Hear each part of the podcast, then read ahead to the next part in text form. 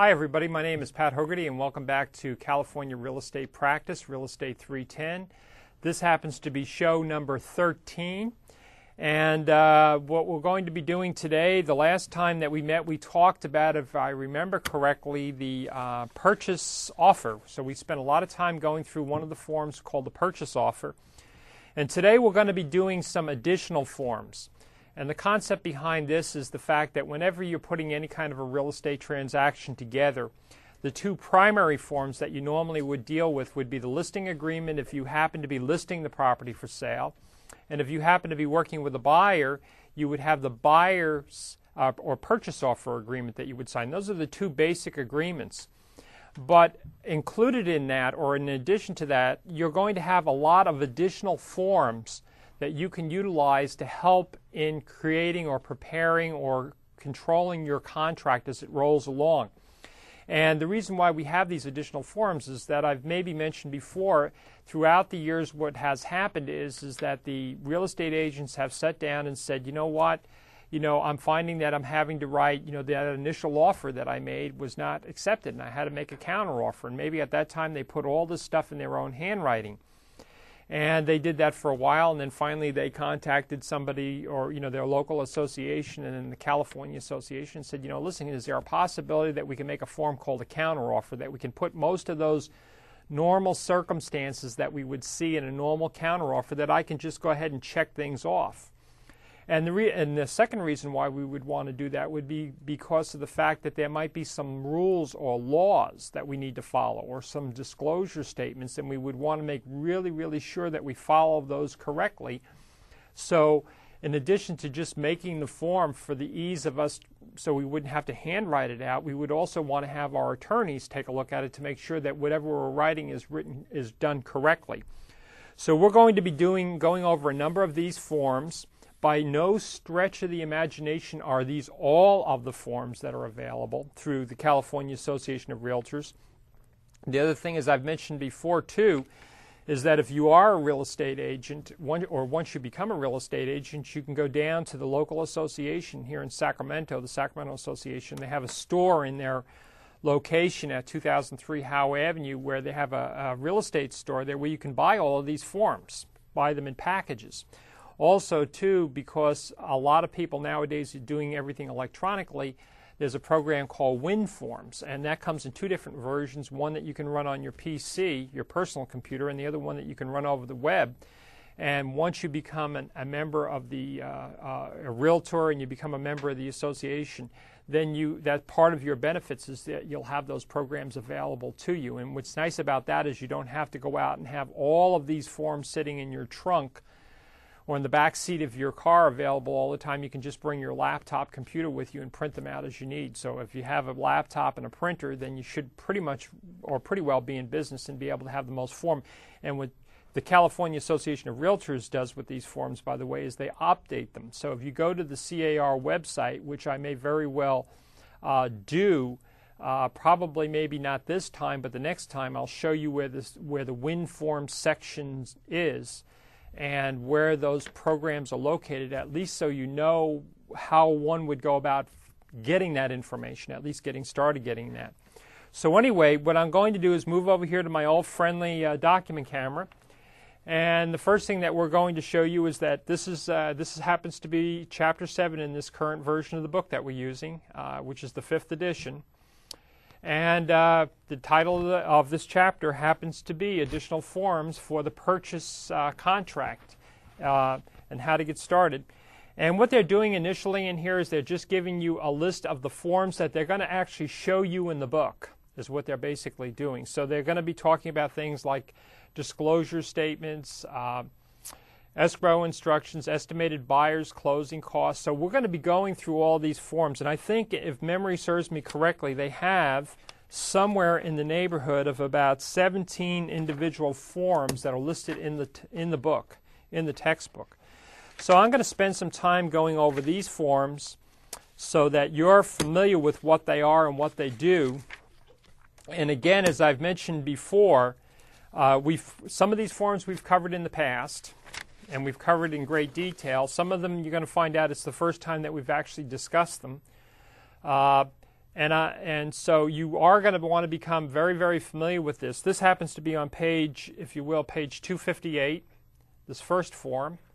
And the name of this form is called the Agency Disclosure Form. And again, I really kind of want to emphasize to you when we look at these forms that probably, not probably, but if you go to work for a real estate broker, you're going to spend, find out that they're going to spend a tremendous amount of time going over these forms and making sure that you realistically understand. In other words, when I say go over them, I mean not just how to fill them in, but what laws uh, back up the language that's are in these forms, and also talk about cases. Like, for example, in my real estate principles class last night, we had a student that came up. There was a statement in the book that said uh, something to the effect that a real estate agent is required to disclose if it happens to be their brother that is buying a house. In other words, they're representing a family member. And that's true. You have to disclose that. But where would you find that out? We actually found citations of that in case law at the Real Estate Department of Real Estate website under the Real Estate Law Book that started leading us to the area where it discussed those things. So again, that's the kind of information that you're going to find out that your broker is going to be going over with you. Anyway, for all intents and purposes, this is the form in which you're going to find out that, remember, this is agency disclosure. This is where you're going to, and this again is, is created by, and I'll be zooming in and out of this, this is created by the California Association of Realtors. That's the one that creates and has this, this is a copywritten form by them. This happens to be the disclosure regarding the agency relationships. And if you remember from our discussion, of the chapter uh, on agency, we talked about the fact that you, as a real estate agent, have to, you must disclose to the people that you're working with what kind of a relationship that you have with the buyer, the seller. So, for example, this form right here is the part that we talked about, which is where we talked about what a seller's agent is required to disclose. That's this part of the form. This part is talking about the buyer's agent. And then this part of the form down here was talking about if you're going to represent both the buyer and the seller. And this is where you're going to want to have the buyer or the seller, whoever it is, needs to read the form, needs to fully understand it, needs to make sure that you explain it so that they understand it, and then they need to sign it. And what you're really doing is you're making them, uh, you're advising them of the fact that who are you representing. Okay, very important. You're required to do that. So that's one of the forms that you're going to have. The next form that we're going to talk about and, and kind of like detail is something called, again, this happens to be a form that's created by the California Association of Realtors. This is something called the estimated buyer's costs. Now, this is a form that really becomes important because what you're really trying to do, um, in fact, down the bottom of this form gives you a little statement that I think is probably really important. Let me zoom out here so we can read this. It says the buyer needs to know the total cost of this purchase, including the monthly payments before making an offer.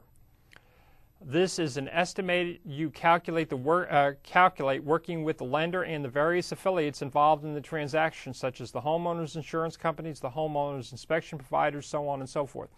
The point is, is that you have a client that walks into your office on a Saturday or Sunday or some other day, or on a week, you know, on a weekend or at night or whatever, and they want to make a purchase offer on a piece of property. And one of the things that they're going to be asking you is how, you know, after they've decided that they want to make an offer, you're going to sit there and talk to them about what price they should make as an offer, you know, what the offering price should be, what kinds of terms, terms meaning, you know, what, uh, how, who's going to pay the escrow fees, who's going to pay the title fees, who's going to pay all of those expenses that are associated with the transaction. And so what you're doing is you're filling this form out and, this, and by doing this, you're showing them what their costs are going to be when they get ready to buy it. And you can utilize this in one of two ways, one in a couple ways. This also serves as a really good checklist to enable you to make sure that there's not something that you are missing when you're trying to estimate these costs. And again, I've, as I mentioned before, there are a number of uh, people that will take, you can take this and put it into like an Excel spreadsheet. That's one tool you could use. Uh, I believe that there are several programs that are available, computer programs that work like Excel does, so that you could put the numbers in there, and if you changed one factor, it would recalculate the numbers. So, again, this is something that's just letting the clients know okay, based on the price that you're going to offer, what are my costs going to be? What do I need as a down payment? What are my monthly payments going to be? What are my taxes going to be? My insurance going to be? In other words, what's my total outgo going to be to get this property, and how much am I going to have to put down? So you, as the agent, are the one that's going to fill this form out. This is one of the reasons why we're paying you all this money. So again, this is a California Association of Realtors form. This is called the estimated buyer's costs.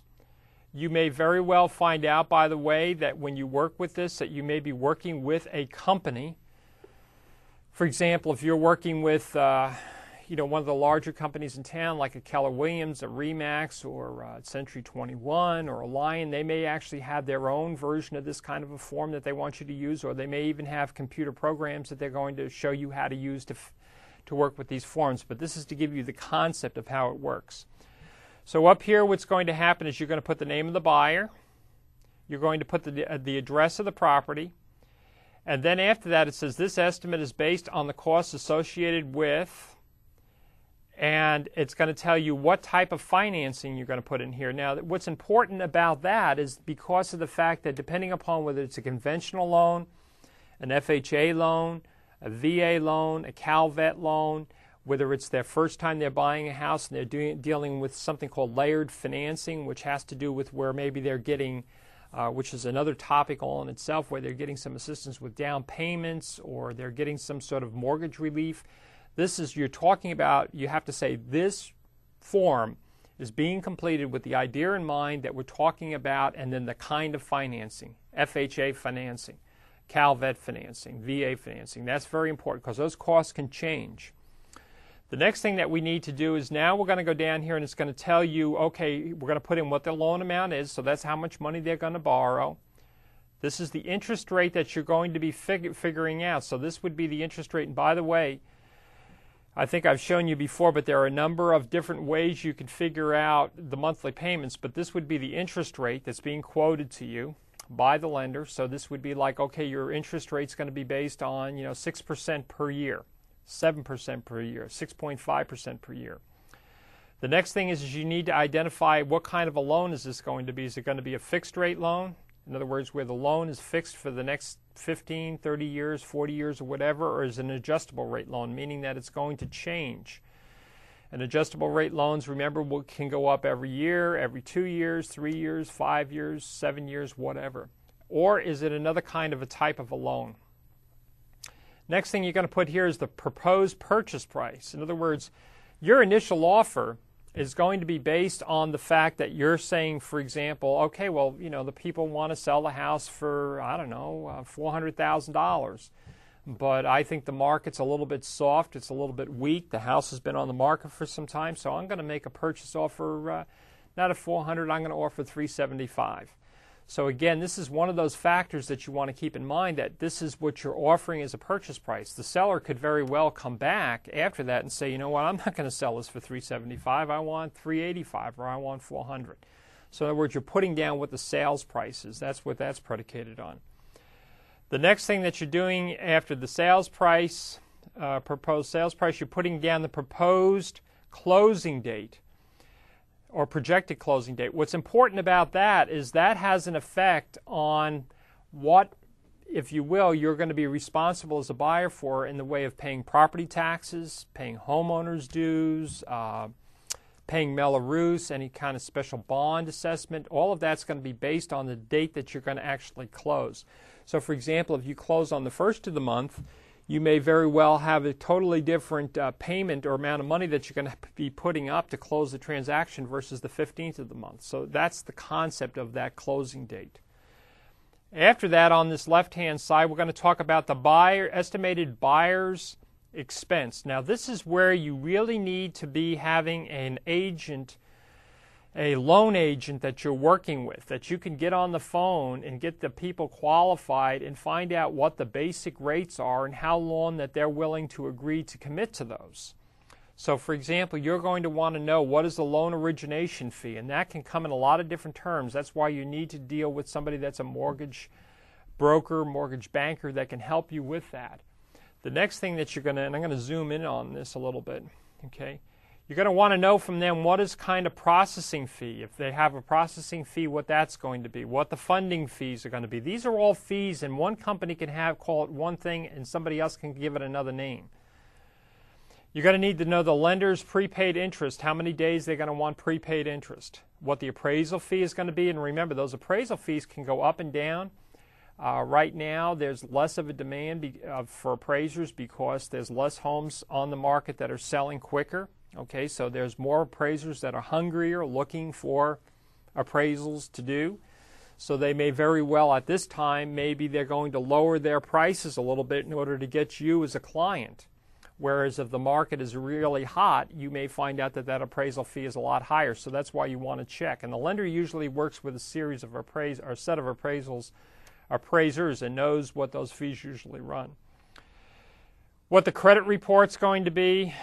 This is PMI, MPI. This is private mortgage insurance. Okay, tax service, tax impounds, any prorated taxes. Documentary transfer tax, remember that you could have that for both the city and the county. They give you an example in both the principles and the practice book that it happens to be $1.10 per thousand on the amount of equity that's transferred. So in other words, if you wanted to know what it would be on, say, $100,000 is 100 in $100,000 is 100 thousands.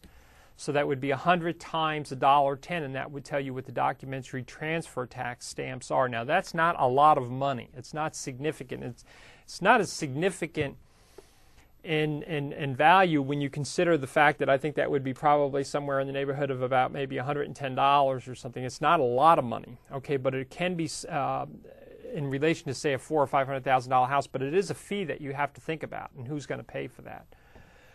Um, Okay, so and they can have that kind of stuff for both the city and the county. Okay, hazard insurance. Uh, hazard insurance is, is it goes by a lot of different names. Some of us will call it fire insurance. Some of us will call it homeowners insurance. Basically, what it is is it's the insurance that the lender requires us to have in place in case the place burns down to the ground or gets blown away. In other words, to protect the lender. Anything else in addition to that is usually what we call homeowners insurance. That's the type of insurance that'll cover things like, uh, uh, you know, your house is broken into and somebody steals something out of the house and whether it's covered or not, okay? Or your child throws a rock through the neighbor's window and they happen to be five or six years old. Am I covered for that? Okay, that's your homeowners insurance. Here we're talking about fire insurance. Uh, you're going to need to know about any kind of prorated insurance. In other words, if it's been prorated where you're going to have maybe you're only going to pay for a couple months because that's all that's left at the, at the year. After that, you're going to have something called, uh, let me see, uh, if you have insurance impounds. In other words, if you're a first time buyer, remember, most first time buyers or people that are having to put down less than 20 percent usually are going to have the lender is going to require you to impound, in other words, set up a fund through escrow or start the funding process through escrow in which there's going to be a pot of money sitting there.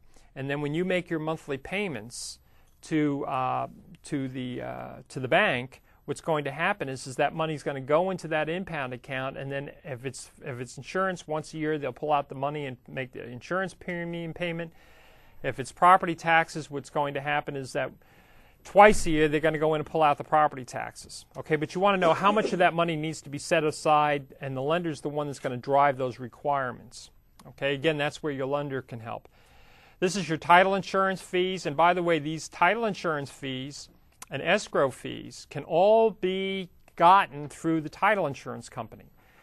Most of your one of the things that you should be doing if you are a real estate agent, I know we do this with our internship class, but if you are a real estate agent, one of the things that you should be doing is making sure that you find a title insurance company. The one that we happen to be using that's involved in our programs is Financial Title. Now, there's about 14 or 15 of these title insurance companies in town, but what you want to get from them is a list of their fees.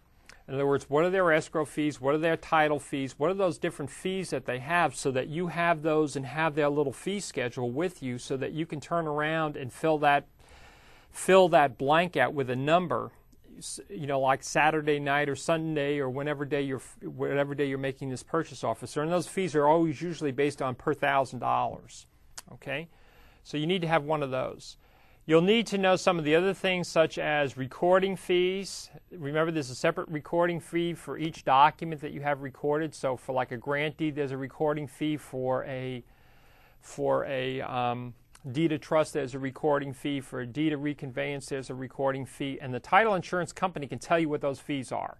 Those are things that you want to carry with you that you always know ahead of time. You want to know what the traditional basic escrow is going to require, those fees.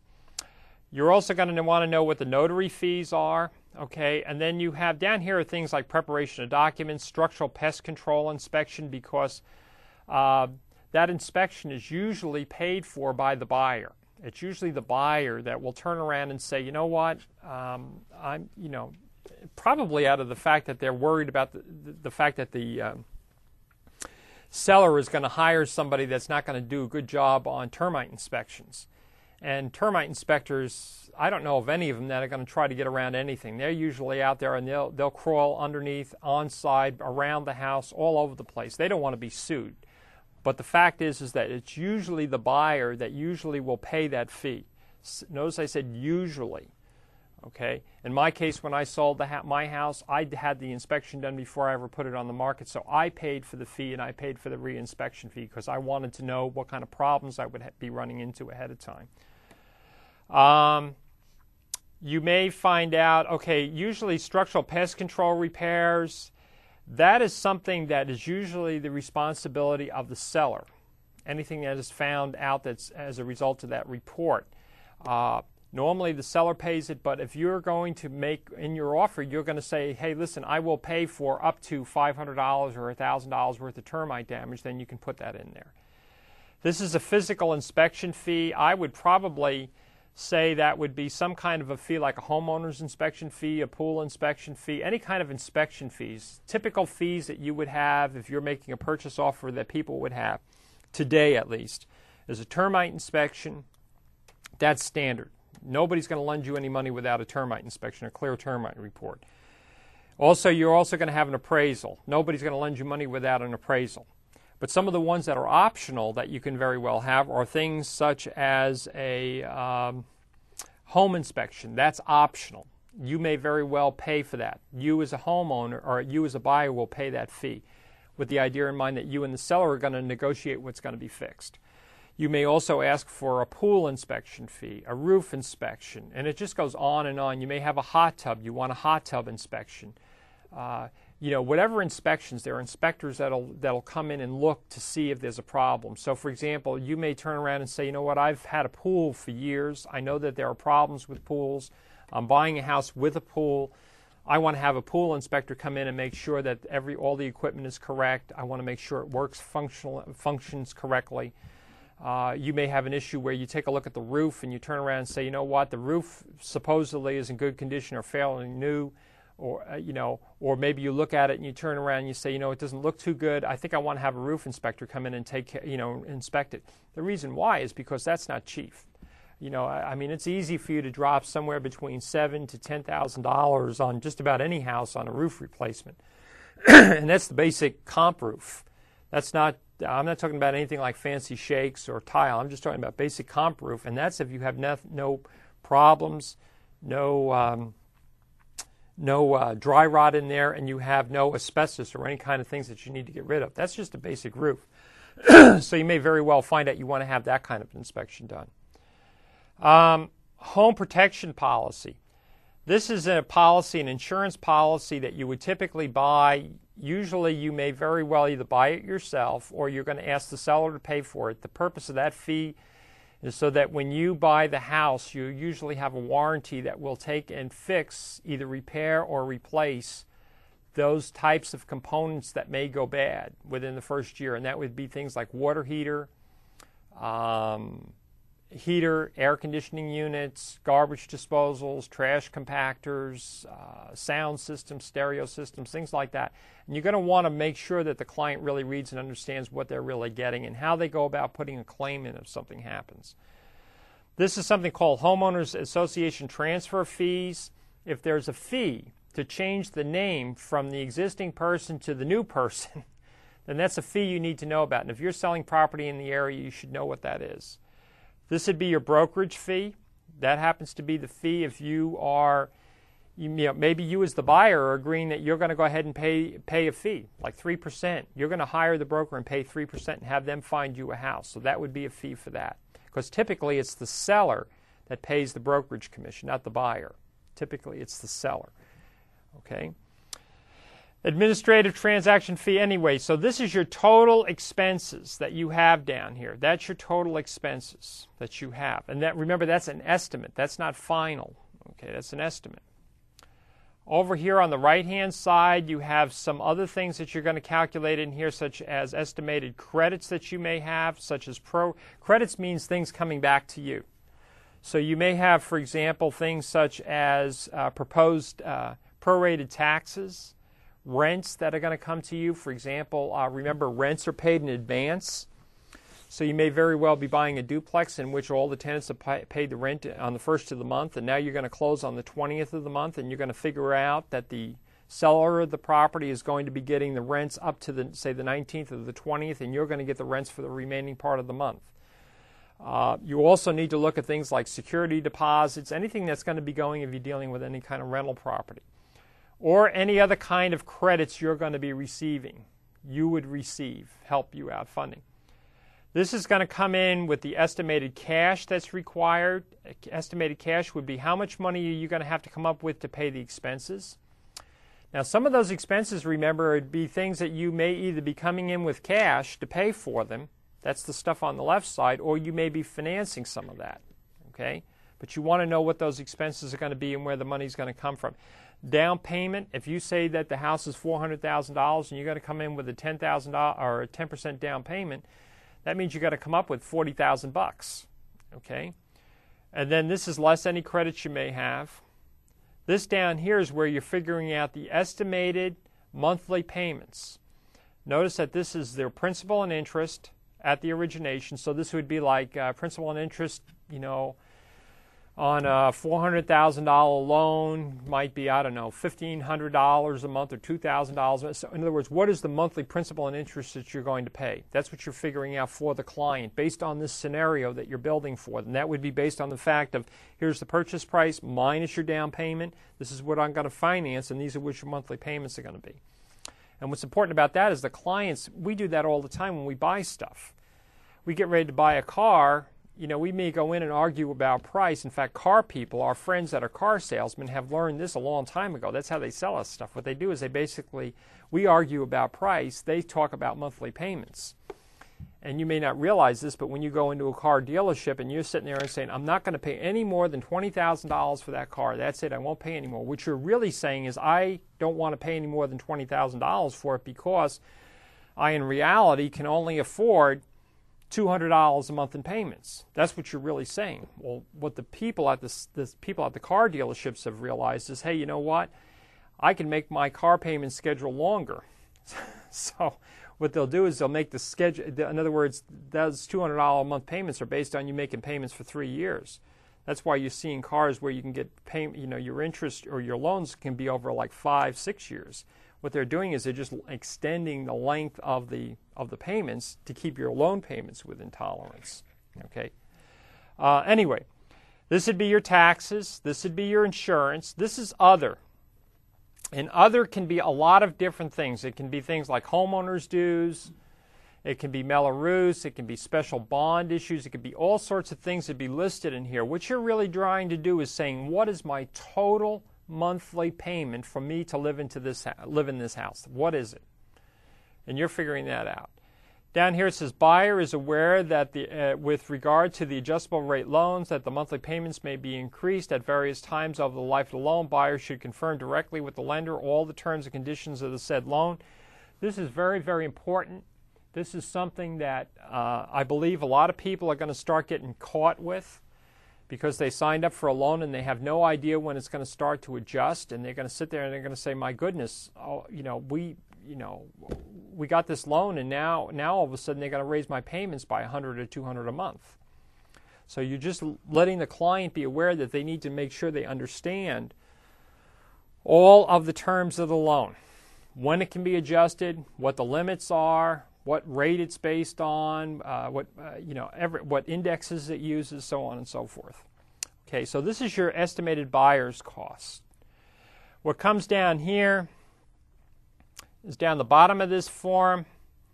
This is what you're, uh, I'll try to read this right here. Uh, I know you can't see it on the TV screen, but I'll try to read it here. It says this estimate is based upon the above proposed purchase price, type of financing, and projected closing date. Notice there's a lot of holes in here. This is all estimated. Okay? Has been uh, prepared to assist the buyer in computing his or her costs uh, lender, title insurance company, or title companies and escrow companies may vary in their charges, and that is true. That's why we shop. We may find out that our lender may have less fees. That's why it's important when we compare loans. One of the indicators we look at is something called an APR, so it looks at all of the costs that are associated with the loan. Uh, also, title companies' fees can vary. Okay, not by a lot, but can vary. So you need you're letting people know that. Expenses will also vary according to expenses for required repairs. So, in other words, you may get into this transaction and you're estimating that you're willing to pay up to say $500 worth of the repair work that needs to be done by the home that the home inspector finds or $500 worth of termite work only to find out that when the home inspector goes out there they find a lot of stuff wrong with the house or they find out that, or the termite person, termite guys are really good at this. They find out that there's not a, a couple hundred dollars, there's thousands of dollars. I mean, traditionally in houses, there are certain areas that are like the uh, like the termite termite guy's retirement plan available. I mean, wood decks are, are terrible because they not only have things like dry rot, but also usually dry rot between the deck and the house itself. You know, you can end up with a deck alone that can cost five, six, ten thousand dollars to not only replace the deck but also fix all the problems that are associated with that in the house. So it can be very expensive. Um, therefore, these figures cannot be guaranteed by the broker or his or her representatives. Remember, you're making that really clear. You know, this is an estimate; it's not final. Okay, all estimates and information are from sources believed to be uh, reliable but are not guaranteed. This is where the buyer signs off. I have read, I'll zoom in on this a little bit. Okay, I have read the above figures and acknowledge receipt of the copy of this form. That's where the buyer signs this. Okay, this is the real estate firm. This happens to be presented by whoever, your name, being the real estate agent, okay, address and phone number of the people. Okay, that form, in my opinion, is critical.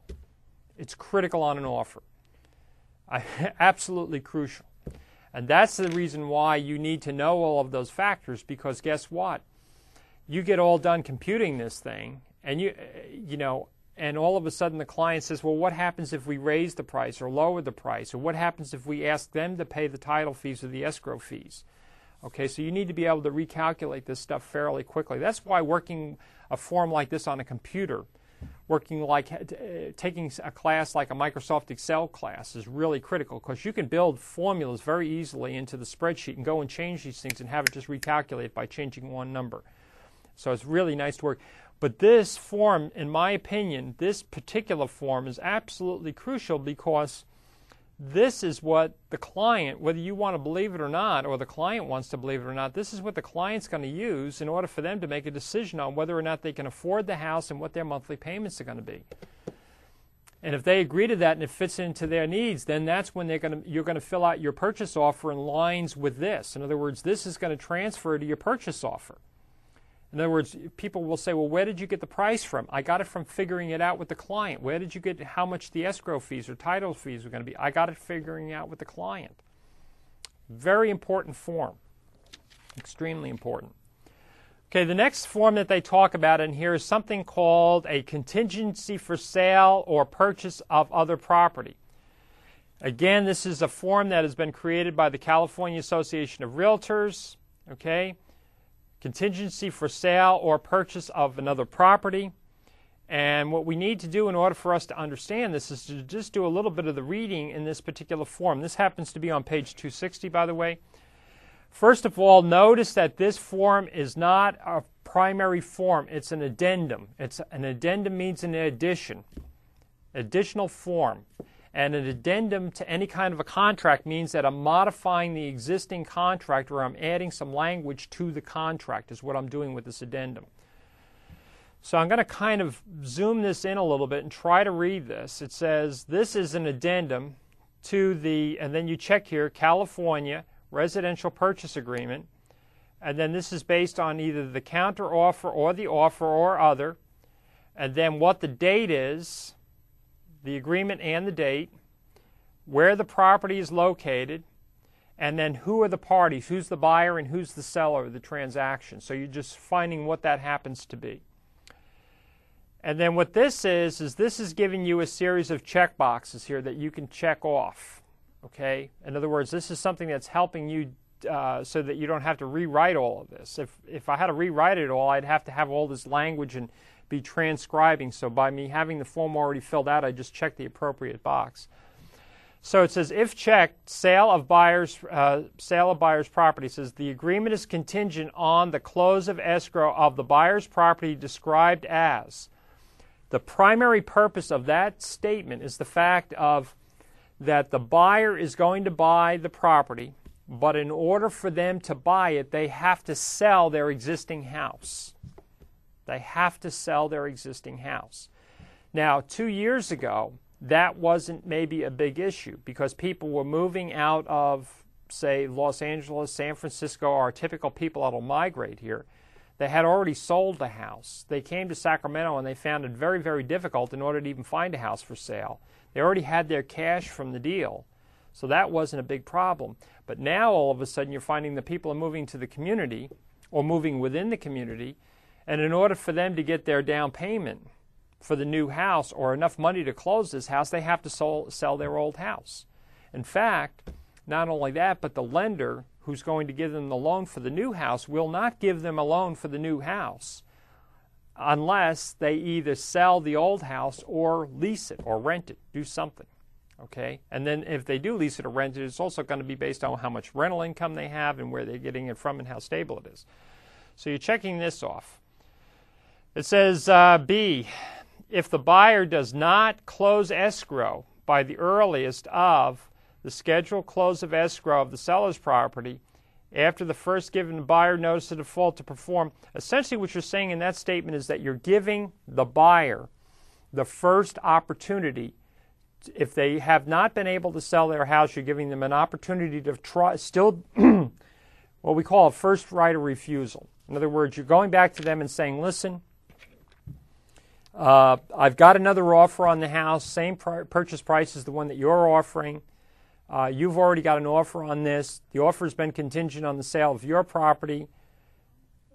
Or have you sold your property? If they say no, they may very well all they still may be able to buy the house because of the fact that they may have some other way of getting the money. They may very well have another piece of property they sold. They may have an aunt, an uncle, a brother, a sister, an inheritance, some of the money that they've gotten. But you're giving them the choice first of being able to remove the contingency and move on and continue to continue to buy the houses which you're allowing them to do. Okay.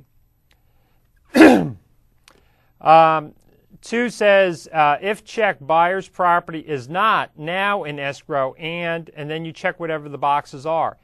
So the first one is you're saying that the property is in escrow. The second one you're saying it's not in escrow.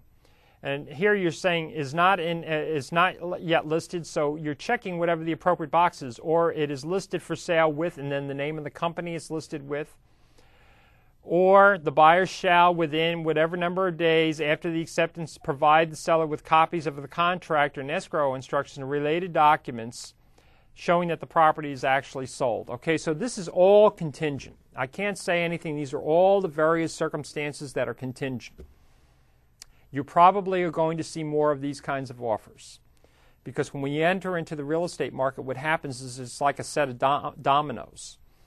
you know, you may not realize it, but the person that moves out of that apartment house that has to buy that first apartment, which is a condo or something, they need to move out of the apartment house and buy the first condo. The people that live in that condo are going to buy their first standalone single family home. The people that are buying their first single family are, you know, and it goes up. So you can actually trace backwards where that person that's maybe buying that house for three quarters of a million or a million dollars, you can track back all those transactions and find out that it's all dependent upon that poor guy first moving out of the apartment house in order to buy. And if somewhere along the line somebody cannot perform, then the whole thing starts to come apart. That's why the financing is so critical, absolutely so critical that they're able to do that. So you're going to see more contingency offers going. Okay, so. Um, I just want you to see that form. We can spend a lot of time going over it, but just be aware that if you are have something that's contingent on the sale of somebody else's house, you need to know this form. You need to read it and make sure you understand it and how it works. Okay. The next form that the book talks about is called the buyer's the buyer's inspection advisory form. Okay. Buyer's inspection another one of our California Association of Realtors forms, Buyer's Inspection Advisory form. And what this is essentially trying to do is to notify and tell the buyer that they have the right, see if we can get this in here, the right to have an inspection on the property. So I'm going to kind of read this a little bit here so that you make sure. Notice that this is something that's in bold type. It's telling you about the importance of a property inspection or investigation, as they call it. The buyer rights and the duties, the seller's rights and their duties, the broker's obligations, so on and so forth. Okay? And this form includes a lot of stuff. Uh, first of all, you're going to put the property address down here and says the, uh, the importance. It says the physical condition of the land and the improvements being purchased is not guaranteed by either the seller or the broker. For this reason, you should conduct a thorough investigation of the property personally and with the professionals who should provide within reports of their investigations. In other words, they should provide you a written report of what they found. A general physical inspection typically does not cover all aspects of the property nor or items attaching to the property that are physically located on the property. It's just trying to tell you that when you do this inspection, by no means of the imagination, regardless of who you get to inspect it, are you going to include every solitary thing. There's going to be areas in which it's going to be physically impossible for you to make sure that you, everything is in perfect condition because it is a used house. So you could very well move into the house and have the best home inspector in town do their inspection. And then, as I've seen in the past, where all of a sudden a pipe breaks in the concrete, you know, a water pipe breaks, or or something else goes wrong with the house. You know that you there was no way you could find out it was a problem until it broke. Okay. Says if the professional professional recommend recommended further investigation, including the recommendation by a pest control operator, to inspect reasonable areas of the property, you should contact the qualified experts to conduct such an investigation. All this is doing is trying to really make sure that you're telling the buyer everything you possibly can, how important it is for them to do an inspection of the property. Absolutely critical. Okay? Now, whether they choose to do that is up to them. But you're telling them that that's important. You're notifying them that that's an important item. The second one, and I'm not going to read this because it's just it's just too hard to read all of this on the page, but basically this is your buyer and seller's duties. This is your seller's duties. This is the broker's obligation. Okay? I'll read down what the broker says. It says the broker brokers do not have the expertise in the areas to areas and therefore cannot advise you in many of the items such as real stability, geological, environmental conditions, hazardous. The bottom line is, is that you as a real estate broker, you're telling the clients, I do not have that expertise. You know, I can tell you I, I, have a certain knowledge of real estate. My primary job is more of creating contracts, helping to find the right people, the right inspectors, um, marketing the property, but I am by no means an expert on earthquakes or pest control or or or roofs. I'm not. I don't know that subject. Okay, and and and so you're letting the buyers and you're letting the sellers know I am not an expert in that area. Okay, that's why you need these people's help. Um, down below, uh, this is just uh, more general condition of the property and systems and components. Okay, it says you are advised to conduct an investigation of the entire property, including but not limited to the following. And this happens to be the uh, general condition of the property. This would be basically home inspection, structural. You know, I've seen engineers come in and do inspections. I've just seen, you know, lots of different people. This one here is something called square footage, age, and boundaries. It says square footage, room dimensions, lot size, age, and improvements, and uh, boundaries. Uh, and boundaries, any numerical statements regarding these items are approximations only and have not been verified by the seller and cannot be verified by the brokers.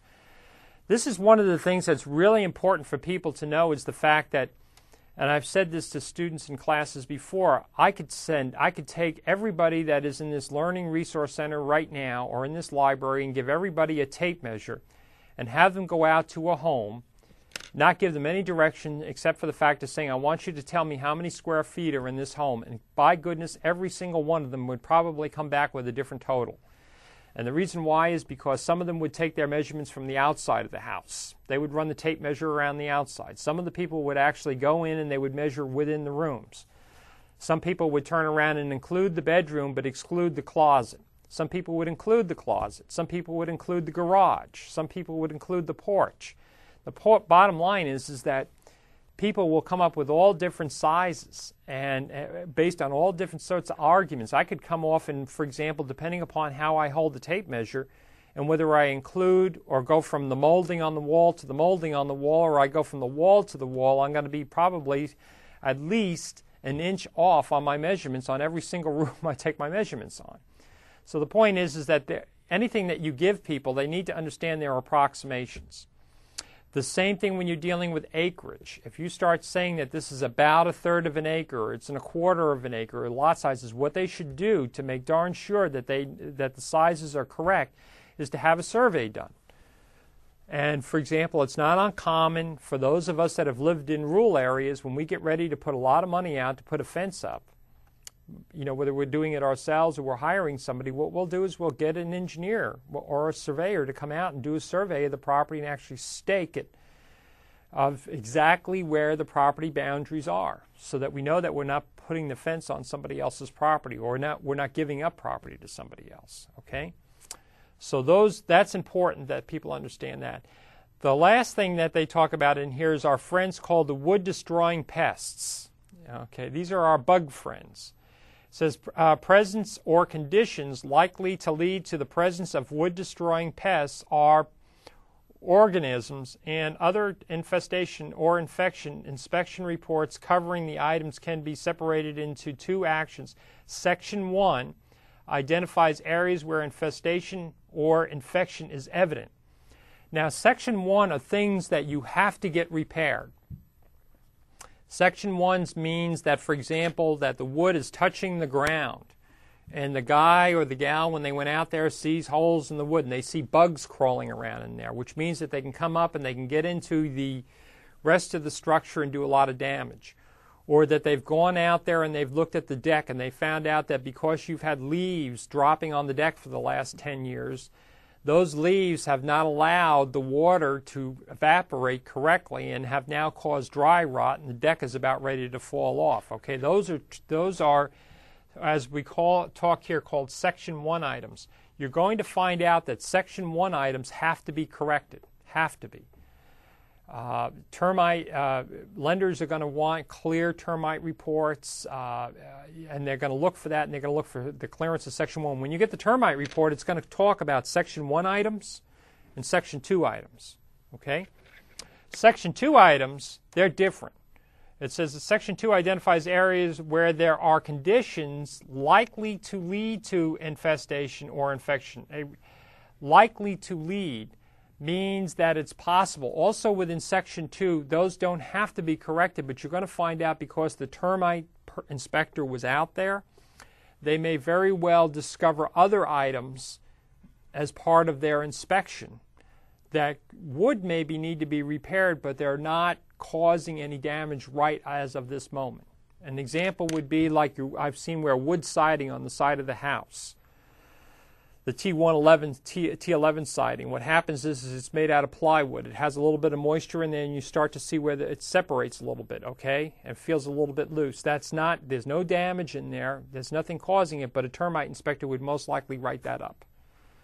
Termite inspector may very well write up something like drainage, saying something like you know that they've observed that the water is not correctly draining away from the house. They may write that up.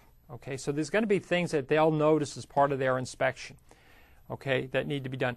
Section 1 items always had to be corrected. Section 2 items might be something that you and the buyer or the buyer and the seller would negotiate as to whether it's going to be fixed or not. Okay? So that's what this is about.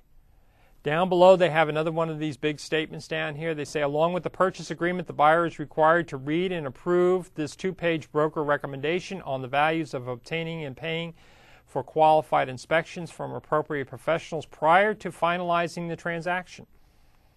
You must provide the seller with a signed copy of the buyer's inspection advisory, have it signed and initialed by the seller, and return a copy to the selling agent. Okay? Again, you're advising people. And it just goes on from here. This report, by the way, on the second part, the reason why they say pages, they're talking about things like soil stability. Okay? Uh, there's areas that I see, uh, for example, I know up in, in um, there, if you see, uh, like I've seen up in uh, the El Dorado Hills area, where there are people that will, and you see this on the news once in a while, where people they'll have a lot of rain, and what'll happen is that all of a sudden the whole cliff falls off the edge of the edge into the ocean or falls down, and the reason why is because maybe 10 years ago there was a fire, and what the fire did is it killed all the trees because the trees burned down. Well, when they killed the trees, the roots went away. It's the roots that hold the ground together when you get a lot of rain that comes down the hill, it washes away the soil. So, so what we're talking about soil could be, you know, maybe 10 years ago it was okay. Now it's a problem. It could be washed away. Um, roof. It's talking about roof inspections. Pool and spa. Okay, it's advising people they need to have those kinds of inspections done. Um, different water utilities and well systems. Now, most of us if we live in, in, in the city, are used to the fact that we go over and turn the faucet on and out comes the water, and that's it. If we're in the rural area, we may very well find out that we have our own well. and we're going to be talking about the amount of water storage we have for the water that our well produces, how many gallons per minute that the well puts out, how deep the well is, you know, all kinds of well stuff, in other words, water, because we're the ones that are actually getting the water from the ground. Okay? So you're going to maybe have a water company come out and do that. Uh, any kind of environmental hazards that you may have, earthquakes and flooding, okay, uh, fire hazard and, uh, and other uh, and other types of things. Fire hazards can form into a lot of different things. Fire hazards can be, for example, the house has a shake roof, and it just so happens that there's a whole bunch of oak trees that dump their leaves every year on top of the roof, and, and the house turns into nothing more than a fire hazard at a certain time of the year. Okay. This is another one here that's a biggie as far as I'm concerned is something called building permits, zoning, and government controls. As I've mentioned in previous shows, you're going to find out that there are a lot of people that have work done on their house and maybe has not been done according to the building requirements or have not pulled a permit. Or they pulled a permit and what happened is is that they never had the final inspection done. So this is another thing. You may find out that they, you have somebody come out and does an inspection on the house and says, you know, and you're talking about the wonderful addition you put on it, and they ask you one question. They say, oh, by the way, do you have the permit on that? And you go, what permit? And you find out that now you're down at the county trying to find out if you can get a permit on the thing that you've had up for the last 10 years. Okay. Uh, any kind of rental property restrictions that you may have. Okay security and safety, neighborhood and surrounding subdivision conditions, any kind of factors that are affecting that. So, in other words, this is total disclosure or total advisory to the buyer. Uh, some of these things sound simple. For example, this one little paragraph here that says neighborhood area subdivision conditions and personal uh, factors when my wife and I built our house a couple years ago, one of the things that the real estate agent recommended for us to do, and naturally I followed the advice, was to not only look at the lot where we were having the house built during the day, but also look at it during the week and also come there at night and see, for example, at night you may find out what kind of a view you have, what kind of noise you may have. Like, for example, the freeway may appear to be like it's a long distance away, but you may find out that the prevailing winds blow that noise or carry that noise right over the top of your house. So, or you may find out that there's a road that during a certain part of the day you don't hear the no- noise, but at night all of a sudden you get a lot of noise from there. Or the railroad trains that you thought that the tracks didn't work, that they actually run railroad cars or trains come through and I have literally seen in San Francisco, in the south part of San Francisco, somebody asked me to look at a house when they were getting ready to buy, and the train, this is no lie, had to be no more, it looked to me, if I remember, like maybe 20 feet, 25 feet at the most from the back part of their, of their condo. The condo was brand new, but the train was right there. And the train, when it ran by, it made a heck of a racket okay and that might be something that you want to know about okay so that those are the things that you're disclosing to the to the buyer you're letting the buyer know that okay uh, this is just a uh, what they call a, a, physical waiver this is something that this uh, the publisher of this book and an agent that they know put together something called a uh, professional physical inspection waiver probably I would say that this is a form that serves as a good example of where internally your company may have a document that they want your clients to sign in addition to other types of documents. In other words, like say a California Association of Realtors form, they're saying they're saying when they want their attorneys have advised them to have all clients sign this document to make sure that clients are aware of that. So that's a good example of a document that you may very well have your clients sign. And what this is doing is it's saying professional physical inspection. It's a waiver.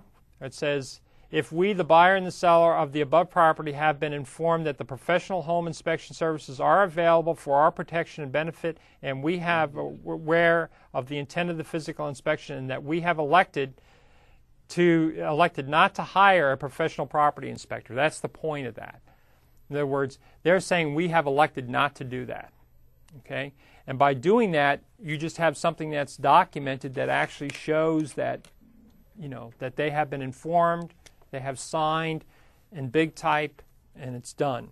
So anyway, with that, I think we're pretty close to the end. I want to remind you that we have our exam coming up really quickly. You need to make sure that you've downloaded the study guide that's going to happen in the next couple days, at least for right now. Make sure you go to the Blackboard website. I've also sent an email out to all of you, and I'll always do that every time we have a class. I send an email out for the location, to bring your Scantron, your number two pencil, on and on and on. I've also put a, an announcement up on the website. With that, thank you very much, and we'll see you back here the next time for show uh, show 14. Thank you.